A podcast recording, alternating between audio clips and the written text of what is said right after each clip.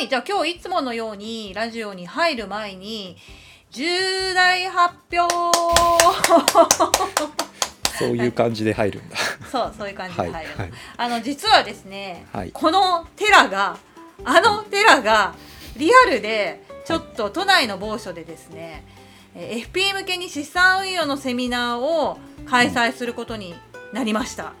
7そう月のちょっとまだ日程とかはぼやかしますけどで別にこのラジオ申し訳ないんですがラジオのリスナーさんのためにやるセミナーではないんだよね本来の目的はね。まあでも対象はかぶってる気はしてるけどね、うんうんうんうん僕が喋るっていうとあんまり、あの大きな乖離はないと思ってますけど。うん、そうだよね。うんでまあなんかまだね内容はこれからよくよく考えるらしいけど、まあ、テラがあの普段から思っていて FP にはこういう知識がもうちょっとつけた方がいいんじゃないかとかこういうことを知ってほしいとかこういうことを知れば、うん。なんで FP がインデックスを推奨すべきかを知れるってところぐらいまで引っ張ってってあげたいってことを言ってて、でもちろんその無料ではないんだけどすごいテラの普段のセミナーからしたら超破格でやるらそうですしいので。ねめちゃくちゃ安いなっていうのは僕の中ではあるけど、まあねあの受ける人がどう思うかわからんけどねそうだよね。で、えっと、ちょっとね、あの、我々ほら、一応匿名でやらせていただいてるっていう体があるので、もしこのセミナーに興味あるよっていう人がいたら、えっと、今日の、あの、概要欄。かな？に、はい。グ Google フォームでちょっと、えー応募フォームみたいなのを作っておくので、はい。情報が欲しい人その詳しい、えーぜひ Google フォームからえ情報欲しいよってことを知らせて応募してもらえると、えっとうん。テラの方から詳細な内容とか日時にとかについて、あの折り返し連絡をするようなのでぜひあのテラに会ってみたいよっていう人がいたら テラの話をリアルで聞いてみたいよっていう人がいたら応募してみてください。はい。じゃああの一応ここ数ここの後数回ラジオの冒頭にこれ差し込む予定で今撮ってはいるのでうん。あの、まあ、23回あと7月の頭に一応セミナーやる予定に今なってるんではいあのそれまでのラジオの毎回一応これは入るんですけどそのために一応 Google フォームにあの情報欲しい人は登録してもらえれば、うん。まあ、多分後々になるけど僕からあのその詳細内容のレターみたいなのは届ける予定でいるので、はい。はい、じゃあ皆さんよろしくお願いします。よろしくお願いします。はい。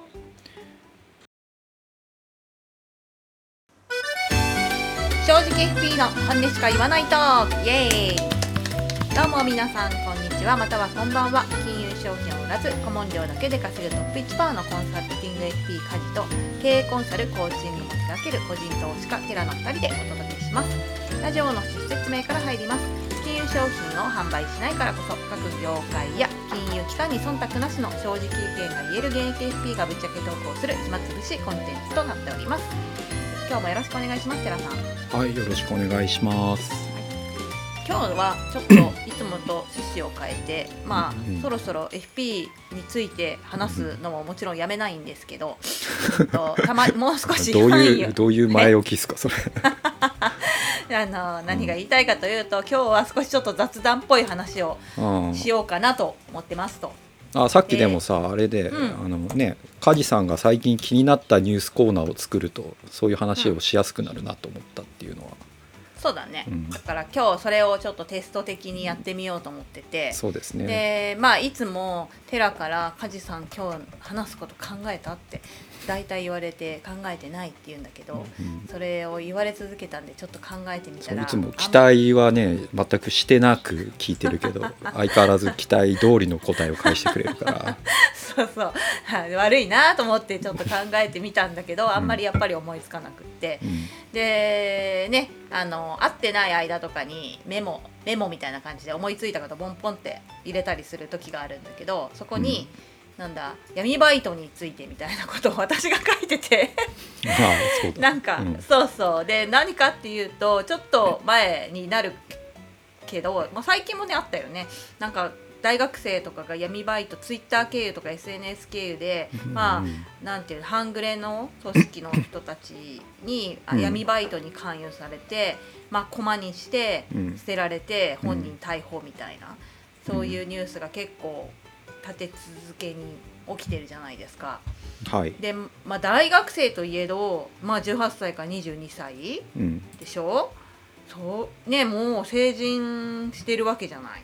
うんなのになんでそんな、うん。なんていうの明らかに「おいなんか志村後ろ後ろ」みたいなものに振り向いちゃうよねみたいな。うん。このこのネタわかんないか、うん。まあいいや。そう。なんでそんなそれそれいいくつの人が引っかかるっていうか聞いたことはあるけど僕は全然なんか直では知らないネタですね。そうだよね。多分今ね40代中盤ぐらいの人は喜んでくれたと思う。うん。で。まあまあもう見え、う目に見えてる落とし穴に飛び込んでいくんだろうってすごく不思議で。うんうん。どう考えたってリターンリスク考えた時にリスクがでかすぎるし一生棒に振るじゃん。もう天秤にもかけられないぐらいの差があるものなのに、うん。なんで選んでしまうんだろうねっていうことが不思議で不思議でちょっとテラに聞いてみたかったんだよねって話をね、はい。したんだよね。まあそこはね多分まず考えてないんだと思うんだよ。ね何にも考えてないなのかな知らないっていうか考えてないんだと思いますそこは完全に。考えたらまあちょっと分かんないですけど、ねうん、その考えたらやらないよねっていうのは多分合理的な今の自分たちの環境条件から言える話で彼らのポジションからだともしかしたら考えたけどそういうふうな行動になっちゃってる可能性はあるけどね。追い込まれてるとかね落とされてるとかもうそういう空気になっちゃってる。うん。だってあのね第二次大戦の時のね日本の状況とかもさ、ね。後から見たらアホかっていうねね。行動判断はやっぱやってたりするわけじゃないですか。うんなるほど、分かんないけど、うん。うん、おそらくはでもまず考えてない知らないっていうのはあるかな、おそらくね。我々もさほら子を持つ親としてさうん。なんかじゃあそういうのに引っかからないような子に育てるにはどうしたらいいんだろうとかやっぱ考えちゃうわけだよね。何を教えるべきなんだろうとかさ。だしさそう。でまあそんな中でさっきねちらっと、まあ、それと同時にテラが言ってたのがそのうん。仲間意識からじゃないみたいな話をしてて、ああ若者特有のなんかそういう環境条件としてねあるとしたら。そう。でまあ私がそこで例えたのが例えばさみんなで中学生が駐輪場でさうん。タバコ吸っててさうん。1 5 6人でさ。うん。で家事も吸いなよってほらって、うんうんタバコ出された時に断れないで、おおーみたいな感じで吸ってしまうみたいなはいはい。そういう心理なんじゃない、ってテラが言ってて、あ確かにあるわ。特にち幼い頃私もそういうのあったしなと思って子供の時は。そうそう。みんながやらないものをまあややってるものをやらないのはかっこ悪いみたいな、そう若者は多分そういうちょっと特有な状況になるじゃないですか、うん僕らも経験してきたけどさやっぱ友達付き合いっていうのでさ、そうだよね。うんそれでなんかその仲間輪の中を乱さないとかさ空気を読むとかうやっぱそういうのが絶対出てきてると思うんですよ。ん。うん。で多分大人になるとそういうの無視できるじゃないですか。できる。っていうかそういう集団に入る入らない自分で選べたりするしそもそも別に友達いなくてもなんとかなるよねみたいな。でテラなんとかなってるもんね。この前一応友達いますからね。全然。そうですか一応あの僕もそこそこちゃんといろいろ喋る友達はいるので昔からのね、うん。ただあの新しく作るとかはもうこの年からはあんましないよね。積極的にはね、うん。うんなんとなくの流れでできるってことがあんまりないじゃないですかもう社会出たら、ないね。ないね。だから具体的に何かをね作りに行くっていうこう意思が必要になってくるし、うん。でまあ過去のね一応友達関係とかがなんとなくあれば、うん。まあそれで十分かなみたいな。ふうにはなっていくと思うんで。確かに確かに。でその土台作りがおそらくその10代とかですよね。まず、うん。友達っていうのが大事な、ゆなんだ優先順位が高いというか,、だその論理で動く可能性はあるかなと思うんですよね。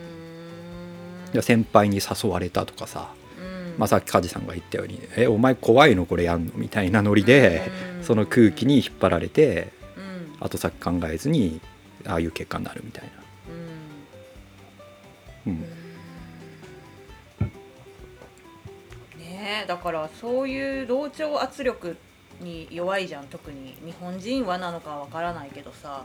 うん、これは日本人だけじゃないですよ基本的には。ねまああのね。なんていうの民族性というかそのうん。文化としてそういうのが強調されやすいとは思うんだけど、まあ、そういう教育受けてるからまあとは言っても他の外諸外国の教育を私はよく知ってるわけじゃないのでうん。あんま比較はできないけどいや全然世界でもそういう同調圧力で社会全体が変な方向に行ってるとか全然あるから、別に日本特有の話ではないんだけど、うん。全でもあるよねっていう。特にまあ若者にはね。うん。人間人間は社会性の生き物だからどうしてもしょうがないそうそうそうそう。よねうん。そうだよね。でも結局さそのなんだでも一生棒に振っちゃうわけじゃん。だからなんていうのかな。潰しておきたいリスクだよねそこはね。あの自分の娘とか大事な人が同じ鉄を踏まないように私は対処をしなければいけないリスクだなそれぐらい大きいなと思ったんだよね。私が若い頃だってやりかねないもんだって。あー僕はなんとなく自分の子供はそんなアホなことはしないでしょうっていう謎の自信はあるんだけど。すごいね私の子供やりそうだって私の若い時やってそうだもん本当に。確かに何も考えないで飛び込んでたかも。うんうんうん。なんかね想像力がやっぱ欠如してんだろうな。これをやったらどういうことになるかっていうことを想像力を発展させられないんだろうな今話しながら思ったけど。うん。それをじゃあ与えるにはどうしたらいいんだろうね。与えられるようにね。どうなんだろう。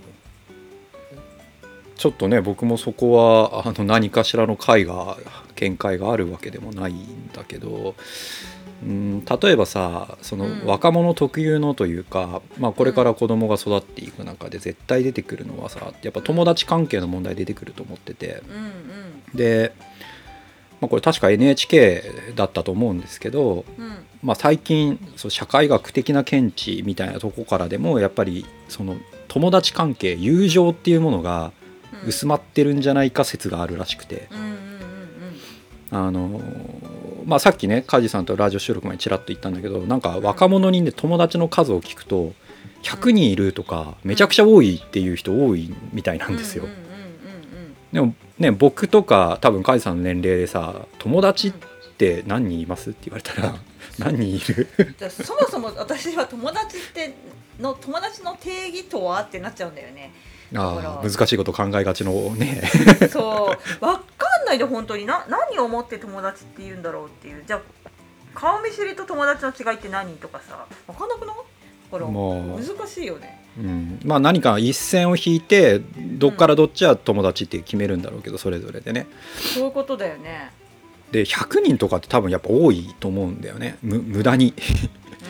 100できないよね。人もそんなそう友達っていうのが例えばさすごい親密に自分のなんかいろんなものも全部プライベートとというかさあらゆることを喋れる相談できるレベルの相手っていう風な定義にしたら100人もいるわけないじゃんっていう、そうだよね。そうだよね、うん、あーあーなんか今喋っててまた思ってきたけどなそうだね。今テラの発言を借りるとしたらうん。自分のことを知っておいてほしい。今自分の状況とか自分がかんこう考えてるとかうん自分のねそのプライベートの話を知っておいてほしい人知っててほしい人うん。は友達かもああ。っていうのが梶さんの定義、な、うん、かもしれないですね。そうかな、うん、この人には私のことを正確に理解しててほしいって思う人。かな、うん。うんあーちょっと今パッと思いついただけだからあれだけど。うん。うん。で一方でその同じ番組だったと思うんですけど100人友達いるって言いながらあの今梶さんが言ったような自分のそのちょっと深い悩みとか人にあんまり相談できない親にも言えないような悩みを言う相手はいないっていうふうに答えるんですよ。ああなるほどね、うん、だから友達の定義が薄いってこと薄すごく薄まってるってことそうだと思うんですよね。だから別にこれが最近多いのかっていうのは僕は分かんないけどまあ、うん。自分たちのね若い時もそういうのはあったじゃないですか。別に。いっぱい友達いそうだけど別にそこまで話す相手はいないよねみたいな。まあ一人二人はね各年代にいた気はするしそういう風な話ができるのが今でもつながってる感はあるけど。うん。あるけどまあでもその時にね友達何人って言われたらやっぱりもうちょっと多めに言ってた気もするし自分たちもね。うん。うん。そうだよねまあ興味関心を一緒に楽しめる仲間を友達みたいな風に定義するんであればもっと薄い薄いよね。そうだよね、うん。一緒にゲームやるとかさ。そうそうそうそうそう。そう、まあ、それも友達っちゃ友達だしさ。ゲームするけどね最近だったらオンラインでさ会ったこともないみたいなね、うん。でも友達とかありえるわけじゃん、あるんでしょうオンラインね上でさあるとあそれ入れたらもう100人1000人になってきそうだもね。そうんそう1000人になってくる。あれよねフェイスブックでつながってる人何千人そうそうみたいなツイツイッターでお互いはいはいはい相互フォローですみたいな毎日会話してるからねって言って文字上で。ね確かに。SNS でリアクションくれるから友達とかね。そうそういいねくれたら友達だとか。ありそうだからね。知り合いだとかさ、だからどこで線を引くかっていうことがすごくまあそうね、それはやっぱりインターネットの普及もあるんだろうけどすごく広いんだろうね。まあだからそれを前提にさもし仮説に仮説なんで本当わかんないけど話を進めるとさっきのあのなんか詐欺闇バイトみたいなのに行くのは、うんやっぱなんかそういう薄いつながりから何かしらのなんか勧誘があったりとかさそういう中でなんかちょっと入ってっちゃって空気で抜けらんなくなっちゃって、ああそうね。で実際に多うん。分一歩目踏んだらあのああいうのってさあのなんだっけ生徒のなんか証明みたいな免許証みたいなものをコピー取られてお前もうやったからバラすぞみたいな脅しが入るっぽいのよだから一歩目入れちゃうと深みにはまってきそうなんで、そうだよね。だそういうのがねねありそうではあるようね。ん、あそうみたいよ。なんか親の携帯番号まで聞かれるって言ってたよ。うん免許証あのね学生証のコピーから何やらかんだやらっつってだから、うんまあ向こうからしてもさ一回ちょっと来てやめますって言って警察に垂れ込まれたらたまったもんじゃないからそうするよね。うんうんううんんそうなんですよ怖いね。であのーまあ子育ての話で言うとさうん。えーっとこれも何かでなんか読んだか見たかしたんだけどやっぱりこの友情って超大事らしいんですよ。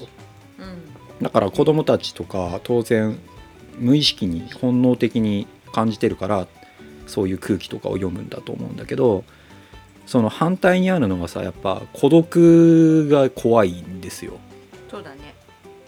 仲間外れになるとか、うん孤独になるみたいな、うん。しかも子供の小さい世界でそんなことが起きた日には人生に絶望するレベルだよね。そうそうそうそう逃げ場がないからな。それは思うよ。孤独はねあのリアルにあれですよ確かなんか痛みとして感じるらしいですよ。脳的にはね、うんうん。まあ、だからそういう風なものが嫌だからやっぱり誰かとつながっていたいみたいなけど薄いみたいな。であのーなんか幸福の話とかともつながるのはやっぱ人間関係超大事なんですね、で良い人間関係というかあの良いっていう定義もまたいろいろだけど例えば自分が楽だとか自分らしくいられるっていうのは大体あの感情とかが同期する相手って言われてて要は嬉しい時に向こうも嬉しいと思ったり悲しいものを見たら同じ感情同じ感情情を抱くっていう。ああなるほでまあそのベースにはあのまず身体の動機があった方がやなりやすいって言われてて。ど身体の動機？体の動きの動機。例えばまああのねそうそうそう営業で言うとミラーリングみたはいな話。はいはいはいはいはい無意識に親近感を持つしちょっとずつ同期してくるんですよ。その近しい人たちってね。うんうんうんうんうんうんだから分かりやすいのはチーム系のあのスポーツとか。そうだね。同じビジョン意図を持って動く連動していくとか。っていうのはすごく同じ同じ趣味の仲間は仲良くなりやすいってことか。うん。ね。うん。なのでまあ友友達作るとかそういうのねもっと深めた形で子供にはなってほしいんだったらそういう活動をさせる。うんそういうことね。ポーツとかそうあと舞台はいいっていうよね。演劇系演劇とか。へえどうして？相手の感情をあそうそうそう。それで自分をそれを演じるじゃない。で一つの舞台を作り上げるっていうことで、んん、わかるわかる、うん、なるほどね、うん。なんだっけ？EQ だっけ？そういうのも高まるっていうのはそういうことが言われてる、まあ確かに演劇系は想像力が絶対に必要なものだからまあなスポーツとかもそうかもしれないけどそうね特に必要だろうね、うん。だって違う人格になるわけじゃん演じるって。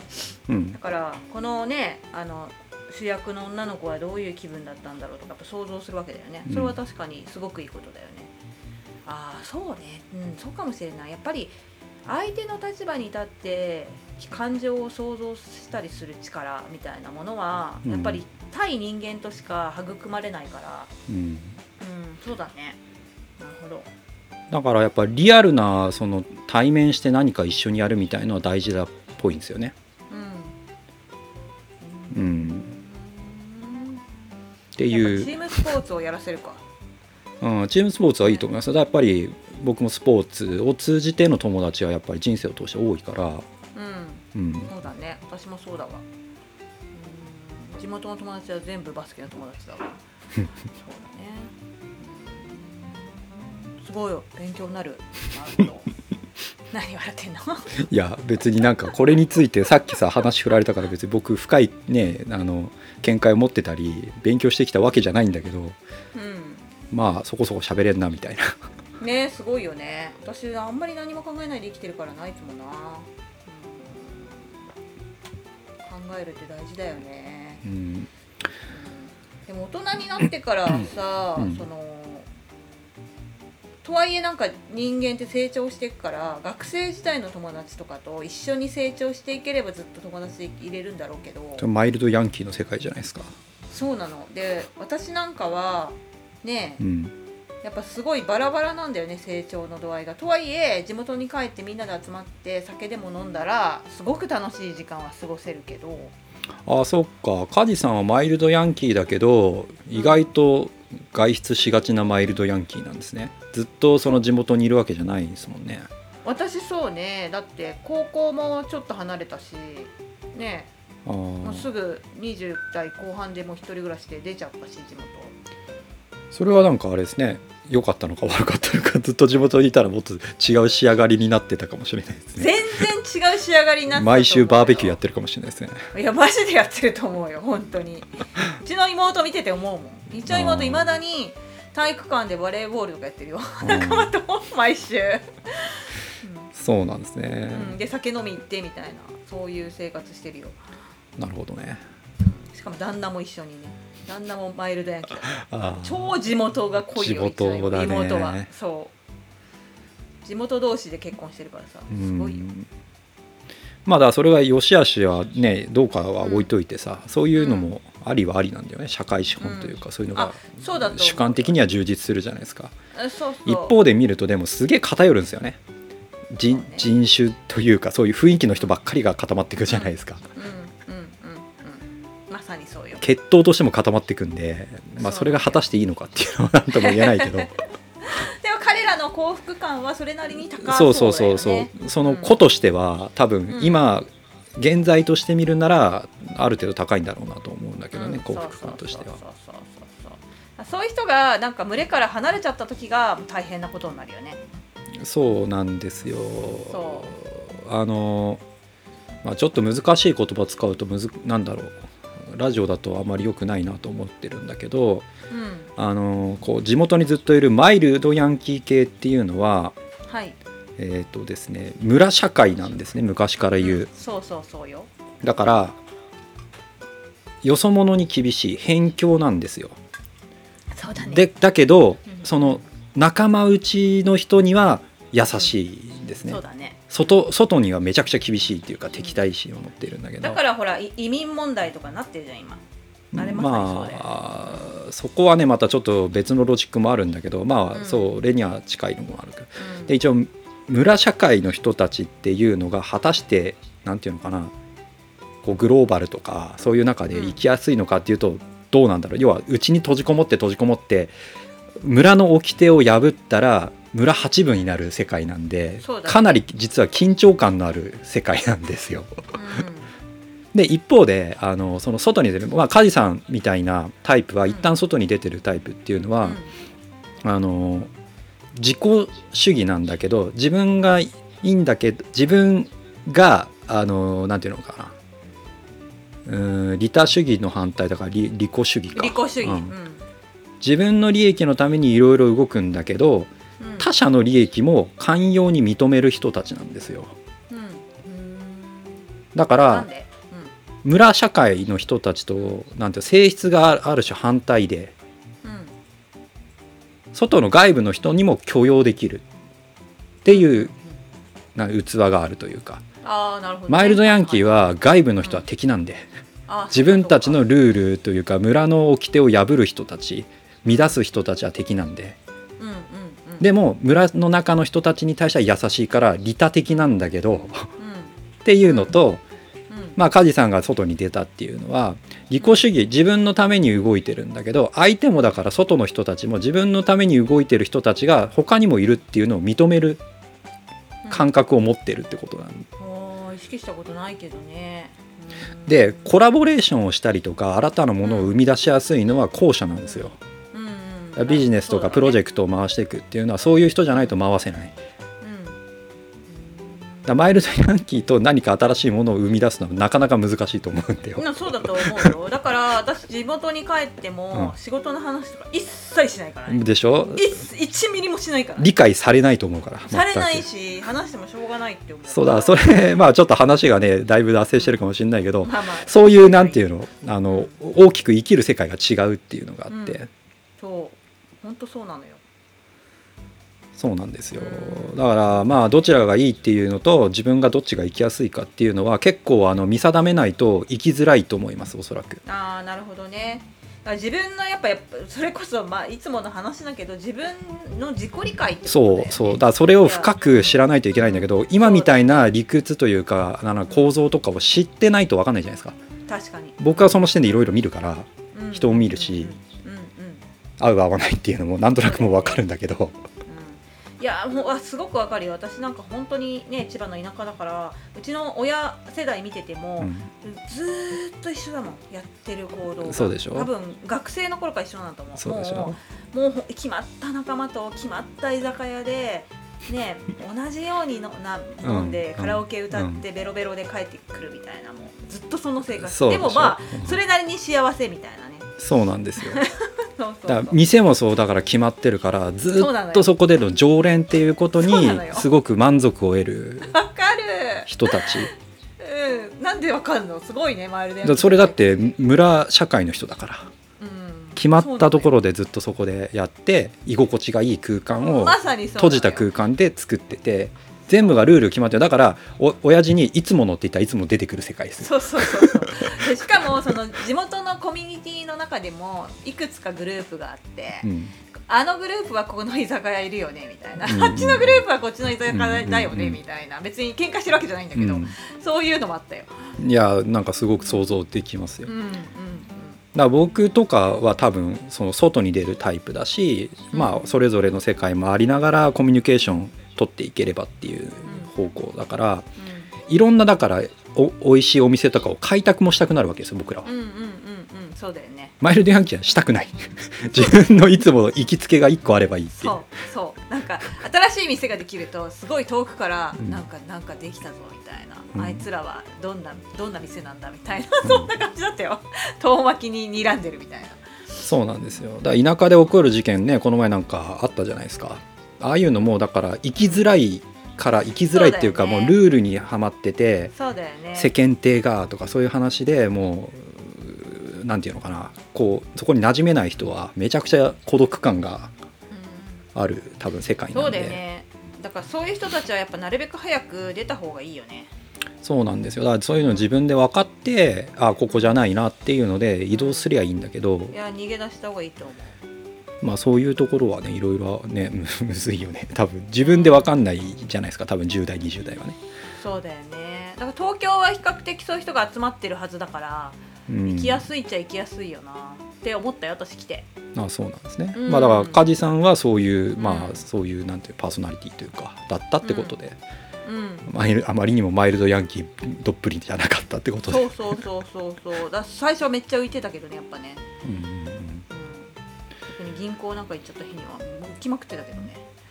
なんでまあだから自分が一番馴染めるとかそういう一番深いところで言うと感情が同期する相手と一緒にいるとかそういうことをしておけばあんまり踏み外さないと思うんだけどね道は。薄っぺらい多分つながりの中でなんかまあ分かんないけど美味しい話が回ってきたりとかえ疑似的な仲間っていうものを振りかざす人たちがいるからうんそういうところと、えー絡むと道をは踏み外すというか変にふ引っ張られる可能性はあるかもしれない。なるほどね。やっぱうちの娘にはチアダンスをやらせようって思った。そう。今個人個人のものばっかなんだよね。ピアノも超個人だし、うん。ねえ。あと何してんだ？絵画でしょ？ピアノ絵画。あと体育も個人だもんね。体操ね。うん全部個人じゃんね。ダメだこれ。いやダメじゃないけどね。ダメじゃないけどまあその友達を作るとかそういう観点で言うとまあそういうのが影響が大きいよっていう話。ね、そうだね、ううんん。だし多分うちの娘の性格から言ってそういうチームプレーは向いてそうな気がするし一人っ子だからなおさらやらせた方がいいなって、うん。今日思いました。あそうですか。勉強になりました、うん、ありがとうございます。随分ね特殊詐欺の話からあの話がそれたけど。まあでも根本にはそ多分ねその孤独とか薄い人間関係とかやっぱりその中で考えなく進んでしまうっていうのがあると思うからさ。つながってはいると思うんだけどね。のうんそうだよね。私やっぱりなんだ無理やりこじつけじゃないけどやっぱお客さんに、うん。えっ、とまあライフプラン提案する上でも特に老後、うん。あの仕事をしてるうちはさなんとなく人間関係回るんだけど仕事を辞めた途あーそうね。端孤独になっちゃう人ってすごく多いから、まあ、男は顕著だよね。特だよ特にだよね、だからやっぱり友達の定義みたいなのを今日聞いてくださってる皆さんも一回考えてみる。私も今日考えてみて、うん。発見があったんで、うん。考えてみると今の自分のね友達の定義みたいなのを考えてみると、うんあのいいかもしれません。はい、というようなはい放送でございました、またなんかちょっと趣旨を変えたんで、うんえー面白かったよとかもうそういう話は結構ですみたいな あの感想もいただけると。そうですね、感想を聞いてみたいですね。はい、そうだね。梶さんの気になるニュースシリーズが続くかどうかがこれに。そうこれにかかっております。皆さんの感想にかかっておりますので、はい、どうぞよろしくお願いします。はい、ということで今日はそろそろ終わりのお時間とさせていただきます、えー今日もここまで聞いてくれてありがとうございました。このラジオは毎週木曜日に更新をしています。お気に入り登録をしていただけると更新の通知が届くと思いますのでぜひお気に入り登録をお願いします。と私たちツイッターアカウントも持っています。正直 FP ラジオだっけ、うん。っていうアカウント名で、えー、ツイッターを持っていますのでツイッターをされている方ですねフォローをしていただけるとより深いコミュニケーションを取れるのかなというふうに思います。それでは今日今週も正直に生きていきましょう。バイバイ、はい。ありがとうございました